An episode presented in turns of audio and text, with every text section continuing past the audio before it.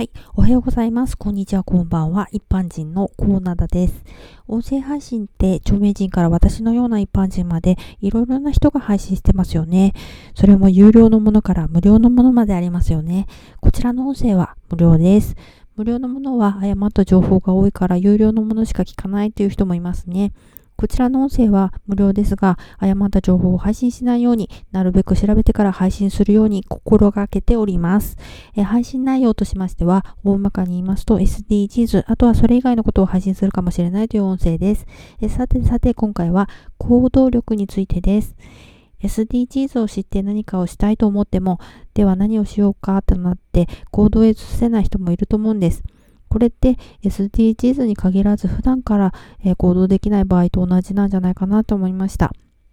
SDGs はまあ置いといて、えー、普段から口先だけの人とか、まあ何から手をつければいいのかわからないとか、まあなんだか足が重くてとか、まあ奥でみたいな、えー、こういう状況って、えー、行動に移せないマインド一緒だよねって思ったんです。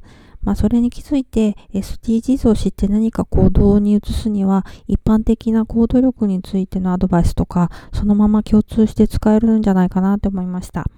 そして私の勝手な想像ですけど、今まで普段行動力がそんなになかったっていう人でも SDGs の取り組みをあの、日々続けたら積み重ねた結果、とても行動力のある人になるんじゃないかなって思いました。